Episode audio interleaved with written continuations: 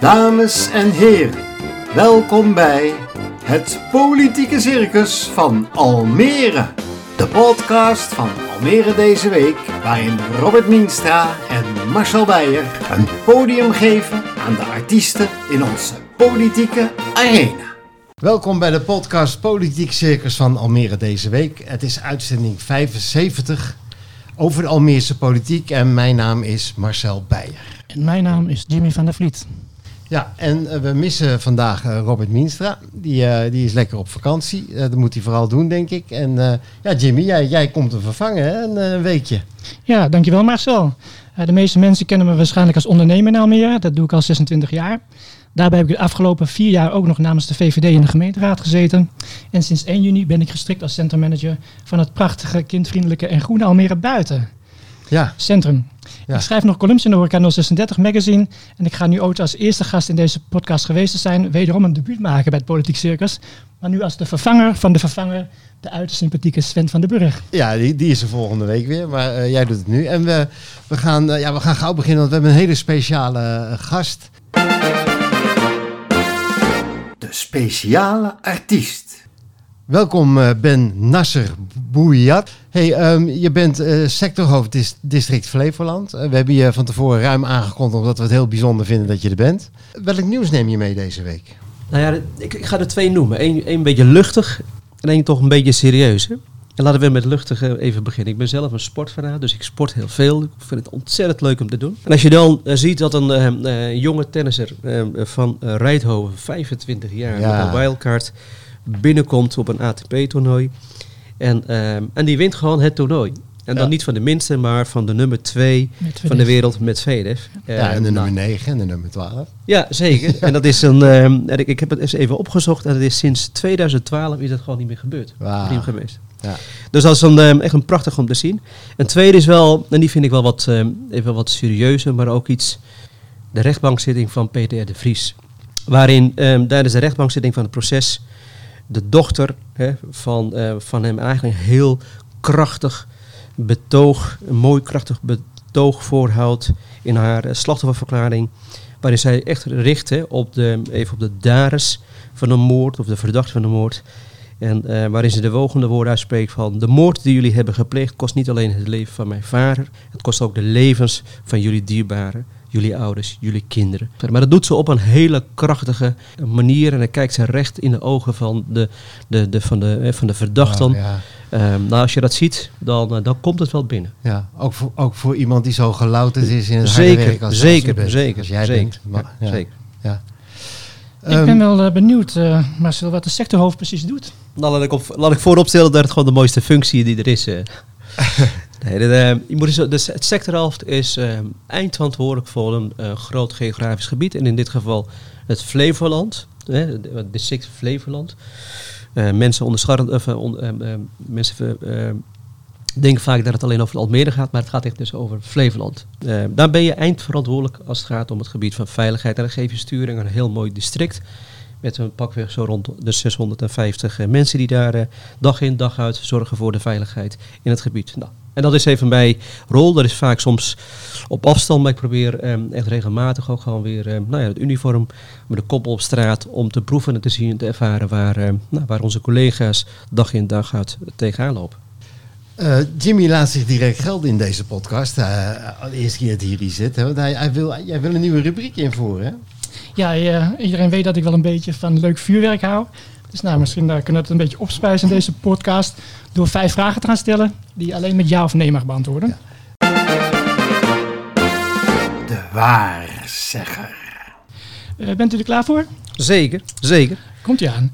De jeugd lijkt steeds minder stuurbaar te worden. Moet de dienstplicht weer ingesteld worden? Dat zou de minister van Defensie denk ik wel... Ja of nee? Ja of nee? Oh, sorry. Dat, uh, uh, Daar mag nee. straks nog op terugkomen. Nee. Sociale media is een enorm platform geworden. Gebruikt de politie dit platform ook steeds vaker? Ja. Zit je zelf ook op TikTok? Nee. Almere moet in 2025 ook het aantal agenten hebben dat op het pijl van 2025 hoort. Ja. Tegengaan van discriminatie in het korps is een van mijn speerpunten. Ja. Denkt u dat te veel mensen de politie alleen maar kennen van boetes uitdelen? Nee. Was het u bekend dat het bijna traditie is dat de gast van deze podcast iets lekkers meeneemt? Nee. Is er nog een vraag waarop u terug wilt komen? Over het gebruik van TikTok. Die, eh, eh, die, die, eh, laat ik zoals in mijn tijd, dan eh, zat je echt de hele dag te voetballen in de buitenwereld. Vandaag, vandaag de dag zitten jongeren op social media, digitale platforms, de hele dag door.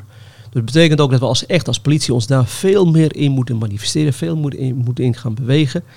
Eh, ik zit op veel social media's, dus TikTok net niet. Eh, maar voor de rest zit ik er zeker op. Maar andere agenten wel, neem aan, Zeker, ja, zeker. Wij hebben gewoon jeugdagenten die eigenlijk niks anders doen dan met name in die platforms waar jeugd echt eh, eh, aanwezig is. Snapchat, TikTok, eh, Instagram, alles erop en aan, daar volop op aanwezig. De directeur. Ben, je bent nu een tijdje sectorhoofd van de politie in Almere. Dan ben je toch een soort van directeur van de politie. Almere geldt als een relatief veilige stad. Klopt dat? Ik maak me bijvoorbeeld erg zorgen over de jeugdcriminaliteit in de stad en de verkoop van lachgas. Komt dat nog goed? Nou, wat we zien, Jimmy, is dat eh, inderdaad de criminaliteitscijfers dalen. Hè?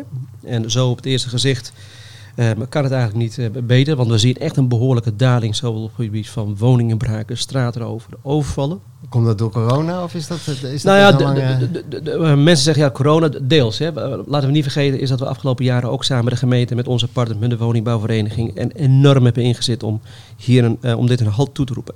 Hè, dus ogenschijnlijk daalt het. En tegelijkertijd zien we dat er onder die oppervlakken toch aardig wat sluimert. Ehm, en ook een andere, echt een andere, en dat is de harde werkelijkheid. En dat is wel, ik noem het maar de on- ondermijning, de, de, de- de handel in verdovende middelen, wat gepaard gaat soms met veel geweld, eh, echt excessief geweld. Dus het lijkt, ehm, het lijkt alsof het gedaald is, maar de ondermijning en de vormen of de uitvormen daar, die, zijn echt zorgelijk. En, en, en kan je er ook een vinger achter krijgen? Hoe? Want ik hoorde Femke Halsema, de bu- burgemeester van Amsterdam van de week, ook zoiets zeggen bij Opeen. Is, is, is dat nog terug te draaien? Nou ja, kijk, je, zal, dan, je zal nooit een politiechef horen roepen dat het niet terug te draaien is. Ehm, dus we staan daarvoor, we, maken, we boeken echt hele mooie successen. Echt een hele andere pakken dan even drie, vier jaar terug. We zijn echt goed op koers, maar we zijn er gewoon nog niet. En dan zien we met name als het gaat bijvoorbeeld om de jonge aanwas. Hè, de, de zorg en de snelheid waarmee jongeren echt in die criminele wereld terechtkomen. Die verleiding, die is gewoon behoorlijk zorgelijk. En dat is iets wat we ehm, niet vandaag of morgen eh, oplossen. Dus daar zullen we, en dat doen we ook, samen met de gemeentes, met onze partner, met jeugdzorg, met anderen, de komende jaren echt flink op moeten investeren. Vraagt ook een behoorlijke investering als het gaat om capaciteit. Ja, nou daar maak je een mooi bruggetje. Want eh, je, hebt, je hebt een paar maanden geleden bij ons in de krant een interview gegeven. En toen vertelde je, ik vond dat vrij schokkend. Ik vind Ja. dat de politiek daar trouwens weinig op in is gehaakt. Toen vertelde je van als het korps op peil is eind 2023, 2023, dan is dat het niveau van 2011. Ik vond dat tamelijk schokkend, want we willen het niveau van 2023 dan hebben natuurlijk. Ja, en dat is waar ik ehm, samen met het bestuur eh, op inzet. hè. Ehm, dus als we inderdaad op, op, op 2023, 2024 op, op het niveau zitten van de formatie, hè, dan, dan, ogenschijnlijk eh, lijkt het alsof we eigenlijk op formatie zitten. Maar dat is de formatie, dat zeg je terecht Marcel, dat is de formatie van dus 2012, 11, 12. 12, oké. Nou, als je kijkt naar de doorontwikkeling van Flevoland, de groei eh, in Flevoland is echt enorm, vele malen groter dan in andere regio's. De complexe vraagstukken waar we echt tegenaan lopen, ik, hè, de ondermijningsvraagstukken, de problematiek ook in die buitengebieden, het wordt nog soms een beetje onderschat. Hè, maar ook ondermijning zien we hè, dat ehm, ook in die buitengebieden. De dat zich- loodsen en zo. Zeker. Ja, maar ja. Dat is ook de reden waarom we als, eh, ook onder de norm, hè, de Flevo-norm, samen de burgemeester hierin optrekken. De hele digitale ontwikkeling, wat heel veel vraagt op het gebied van cybercrime en digitale criminaliteit. Dat zijn vraagstukken waar we eh, ook eh, vanuit capaciteit de komende periode echt op moeten investeren. En wat kunnen de inwoners bijdragen tot het tot staan brengen van ondermijning? Dat is een heel mooie vraag, want vaak denkt het, eh, dat gaat over politie, et cetera. Maar de burger en anderen, de docenten, de burgers, spelen daar gewoon een hele belangrijke rol in. Ik maak hem heel concreet. Afgelopen week had ik een gesprek met de directeur van een, middelbare school, van een MBO. Die echt letterlijk zegt, ik maak mij zorgen over negatieve rolmodellen. Wij zien hier in, eh, op de pleinen jongeren waarvan eigenlijk iedereen van dat deugt gewoon niet. Dure kleding, dure, ehm, eh, dure auto's. Eh, in gesprek met onze leerlingen. Zitten niet hier op school, daar maken we ons zorgen over. Al deze signalen, dus die bewoner die signalen ziet in de woonwijken. Een kapper waar bijna niemand gewoon komt knippen. Een horecagelegenheid wat, eh, wat leeg staat. Hè. Nou, die, al die bedrijven moeten gewoon omzet genereren. En als je geen publiek hebt eh, en er niemand binnenkomt, dan is er gewoon iets niet goed. Woningen die leeg staan, waar heel veel doorloop is van mensen in een korte tijdsbestek. Allemaal signalen waarvan hè, we zouden kunnen zeggen, daar is iets mogelijk aan de hand. Nou, eh, bij deze is ook een echt een appel op, op deze mensen, die docenten, de bewoners. Want Als je dat nou ziet, meld dat. Alleen dan kunnen we hand in hand en samen de ondermijning tegengaan. En wilt u dat ze het melden bij misdaad anoniem of kunnen ze direct met de politie bellen? Nou, kijk, en daar ben ik heel realistisch in. We hebben ook gewoon heel veel burgers die zeggen, ik, vind- ik, ik, ik vind het gewoon... ehm, ik durf niet rechtstreeks te bellen hè, eh, vanwege allerlei ontwikkelingen die ik nu zie. Ja, nou, daar hebben we zeker logisch. En daar hebben we dus ook inderdaad een bel- en melding voor. Hè. Er zijn ook binnen de politie ook ehm, eh, lijnen waar je anoniem je verhaal kunt doen. Maar meld het. Meld misdaad anoniem is inderdaad een heel goed platform om nog gewoon te kunnen benutten en te gebruiken. Maar is cocaïne daar een, eh, een, leidende factor in? Ja, wij zien als het gaat om de georganiseerde misdaad dat cocaïne eigenlijk daar een hele belangrijke rol in speelt. Daar gaat gewoon enorm veel geld in. En mensen onderschatten dat nog wel eens. Hè. Daar gaat echt miljoenen gaan erin op in. Dus vaak zien we in de criminele samenwerkingsverbanden of in georganiseerde criminaliteit dat cocaïne daar een hele belangrijke rol in speelt. Eh, Toen Frank Weerwijn nog burgemeester was, hield hij zich veel bezig met de outlaw motorgangs in Almere. Wij horen dat er veel motorgroepen gesignaleerd worden in de stad. Robert, die nu op vakantie is, eh, lekkere vakantie Robert, woont bij de Veluwe-dreef. Hij ziet ze veel. Is dat probleem ondertussen opgelost? Ja, die ziet zich echt voorbij trekken daar bij die Ja. stoplichten. Ja, ja. Kijk, wij hebben heel veel motorclubs. Hè, ook ik zie soms motorclubs voorbij eh, komen met zo'n hesje. Wat niet me- meteen betekent hè, dat dat de OMG eh, eh, is waar wij last van hebben. Waarin we afgelopen jaar hè, ons hebben ingezet. En dat is samen met, eh, de, hè, samen met de Belastingdienst, met de gemeentes, met het Rijk. eh, met echt andere toezichthouders.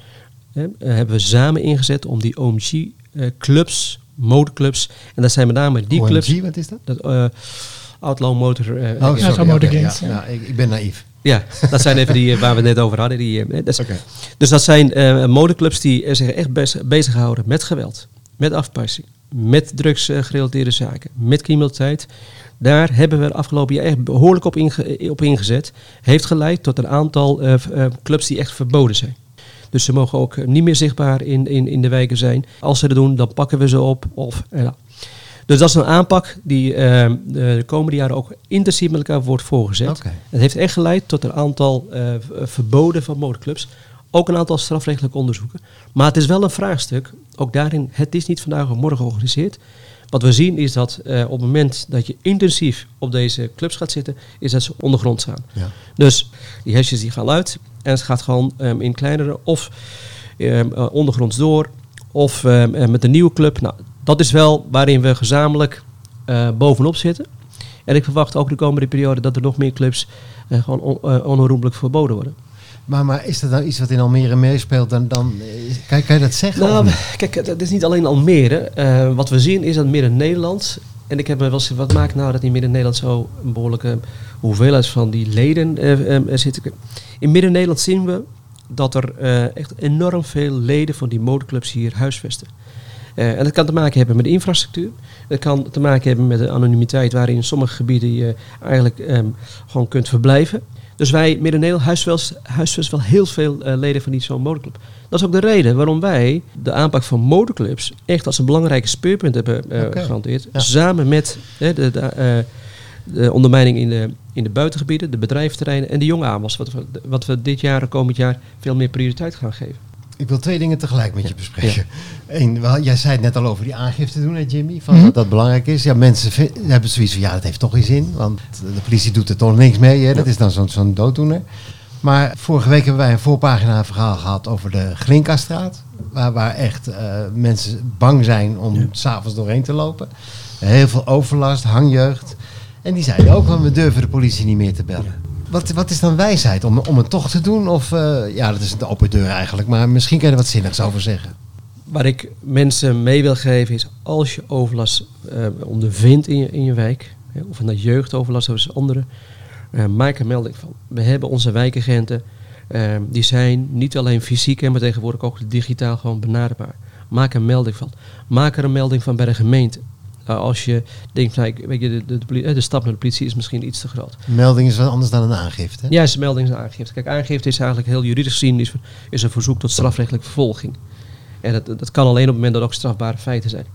Dus als je eh, overlast veroorzaakt, meld dat. Bij de gemeente, bij de wijkagent. Kan eh, fysiek, kan digitaal. Op basis van die meldingen, en zeker als het gaat om overlast, gaan we altijd met de gemeente kijken van wat kunnen we hierin betekenen.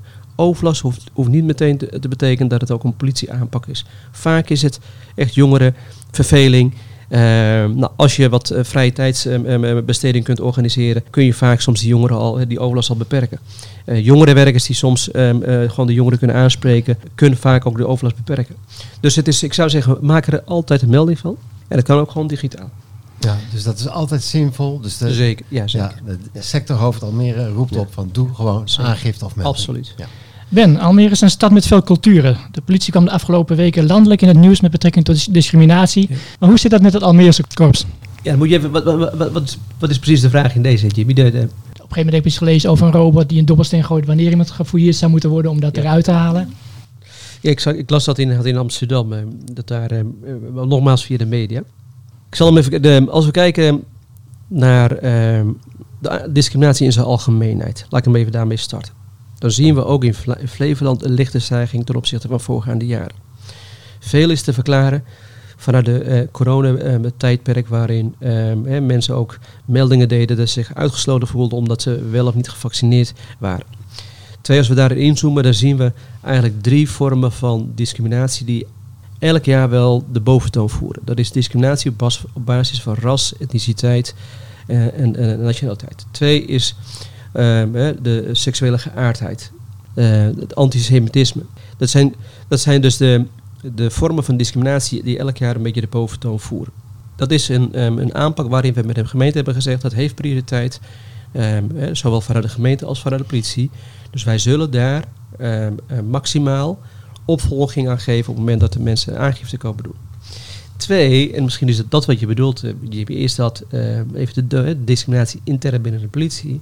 Nou, ehm, ik, ik ben daar heel helder in. Voor discriminatie binnen een politie die staat voor artikel 1 van de grondwet is er gewoon geen plek. Of de mes- mensen die menen te kunnen discrimineren, hebben we niet nodig bij de politie in Midden-Nederland of bij de Nederlandse politie. Zijn Zo. er voorvallen van geweest dat je hebt moeten ingrijpen al? Nou ja, dat die vorige kijk, de documentaire Blauwe Familie eh, van, Ja. twee, we- van twee weken terug heeft laten zien dat, eh, dat, het, dat het plaatsvindt, dat het gebeurt. Maar daarvan zeg ik, in het bedrijf met 60.000 mensen vinden er ehm, ehm, eh, soms gedragingen plaats die gewoon onwenselijk zijn. Dit zijn gedragingen die voor de politie geen plek mogen hebben en ook, ook geen plek mogen krijgen. Dus daar ben ik altijd heel, echt heel resoluut in.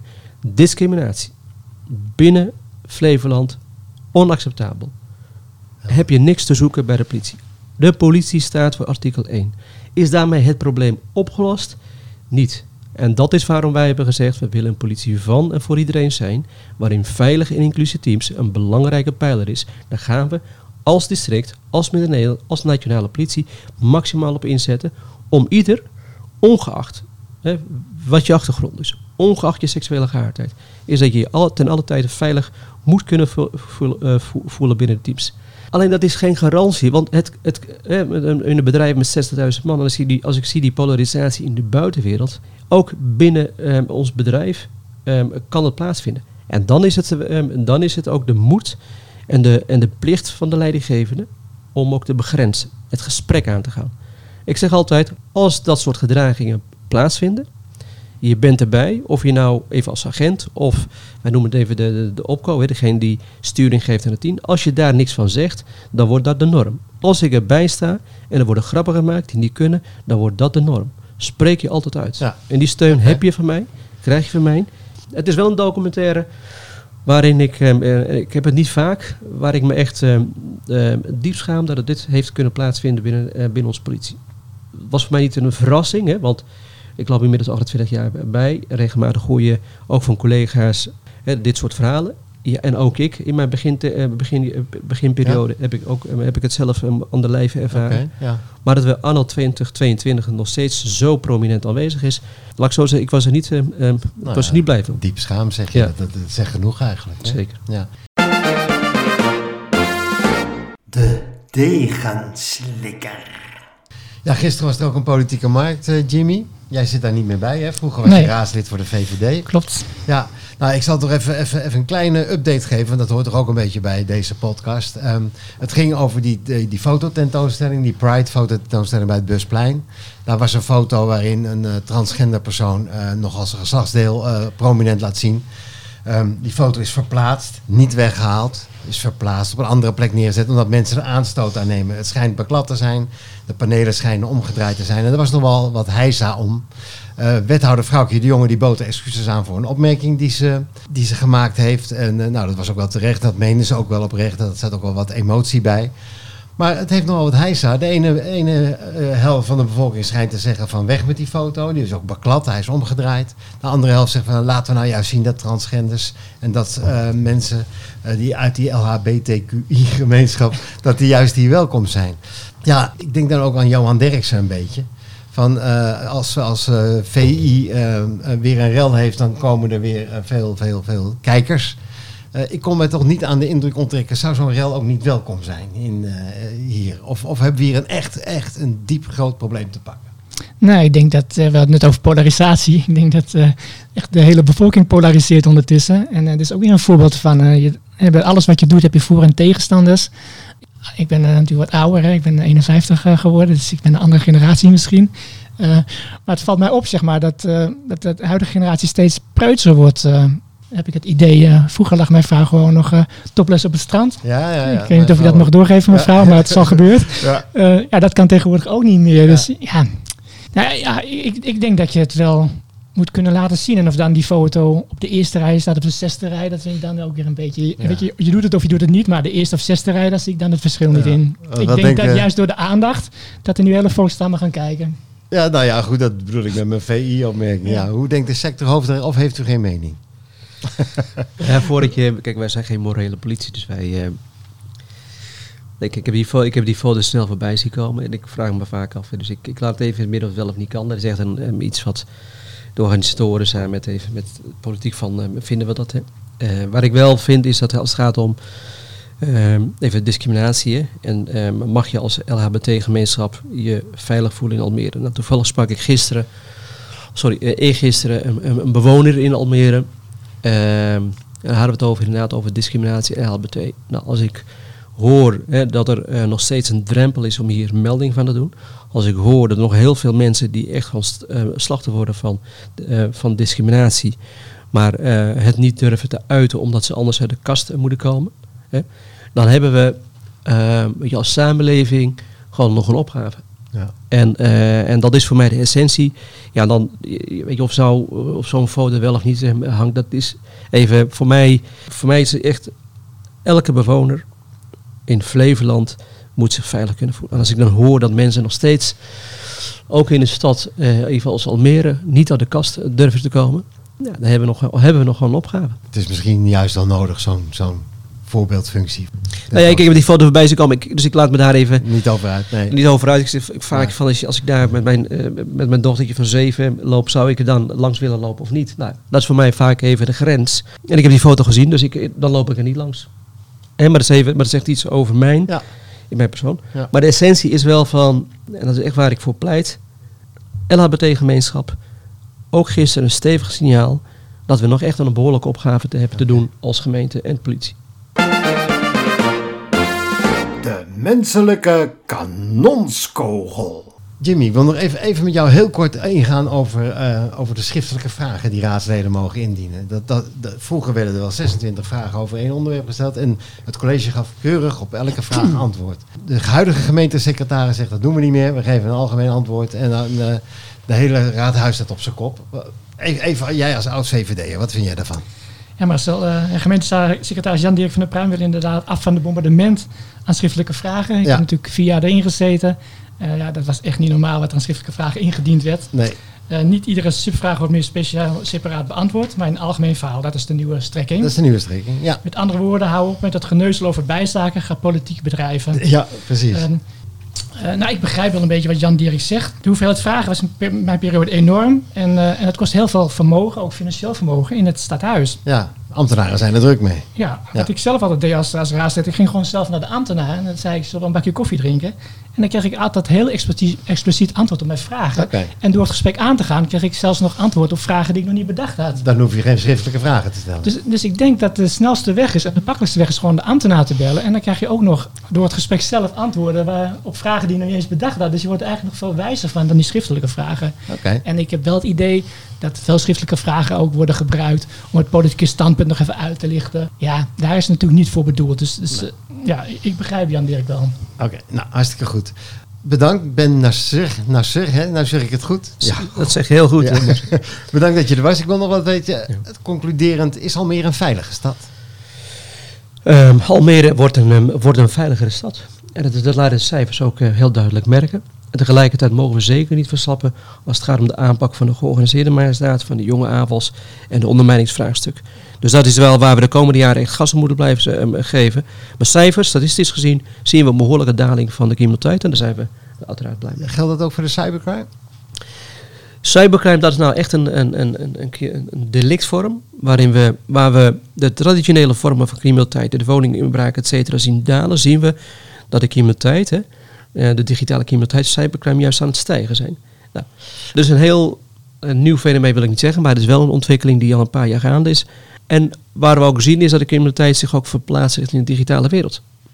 Eh, daar maken we, ehm, ehm, nou ja, zorg is niet het juiste woord, maar daar zitten we gezamenlijk bovenop. Ook hier vraagt het weer, ja, de politie is het sluitstuk. En er zullen zeker opsporingsonderzoek op, gaan starten op het moment dat we, dat we dat zien. En tegelijkertijd vraagt het ook weerbaarheid van de burger, weerbaarheid van de samenleving. Eh, want vaak is het gewoon een stukje weerbaarheid kun je digitale vormen van criminaliteit gewoon tegenhouden. Je updaten van je mobiele telefoon. Als je een, een sms krijgt, en ik, ik, ik heb mezelf ook gekregen, hè, dan krijgen we zo'n woningnet, een, een sms'je of je je contributie wil betalen. Terwijl ik hem net betaald heb. Ja, Hè? ja, Ehm, Dus wees alert. Of nou, we kennen voor mij die legio voorbeelden van uw WhatsApp. Waarin mensen zich voordoen als dochter of zoon. Van eh, ik ben mijn telefoon kwijt, wil je, eh, wil, je geld overmaken? Je wil niet weten hoeveel mailtjes eh, in, bij mij in de spam terechtkomen. Of, eh, van eh, allerlei, eh, nou ja, allerlei bedrijven waar ik helemaal geen lid van ben geweest. En eh, uw, lid, Ja. uw lidmaatschap is verlopen, wilt u. Dus eh, daar, het zit, eh, digitale vorm, eh, vormen van criminaliteit is, zit hem ook heel veel in het weerbaar maken. Van mensen. het wordt wel heel ingewikkeld, toch? Ik, ik ben zelf geen domme jongen en ik, ik heb er Nee. nooit iets geopend wat niet, ik niet mocht openen. Maar af en toe twijfel je wel. Het wordt wel steeds beter en, en het is ook wel heel moeilijk, want je blijft een beetje op eigen lopen met die cybercrime. Zeker, ik zie ehm, ehm, bij voorbeelden van ehm, eh, zo'n aanslag van, eh, van de Belastingdienst. Kom, komt gewoon thuis nou, echt bijna niet van echt te onderscheiden. En toch is, klopt het gewoon niet.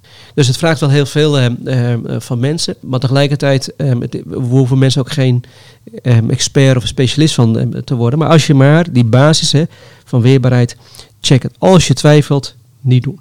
Een woningnet of bedrijven die zullen nooit via de telefoon persoonlijke gegevens opvragen. Nou, bedankt voor jullie komst, eh, heren. Ehm, volgende week hebben we Erik Teunissen van de Partij van de Arbeid te gast en Jaap Steenkamer. En dan gaan we eens even kijken, eh, van GroenLinks is die. En dan gaan we eens even kijken of deze partijen in Almere ook te porren zijn voor een fusie. En volgende week zit Sven van den Burg hier weer. Ik bedank eh, mijn beide gasten. En, nou, jij bent niet echt een gast. Jij, jij, jij toch? medepresident. Ja, sidekick, interieur. Dank jullie wel en tot volgende week zou ik zeggen. Dankjewel. Dankjewel.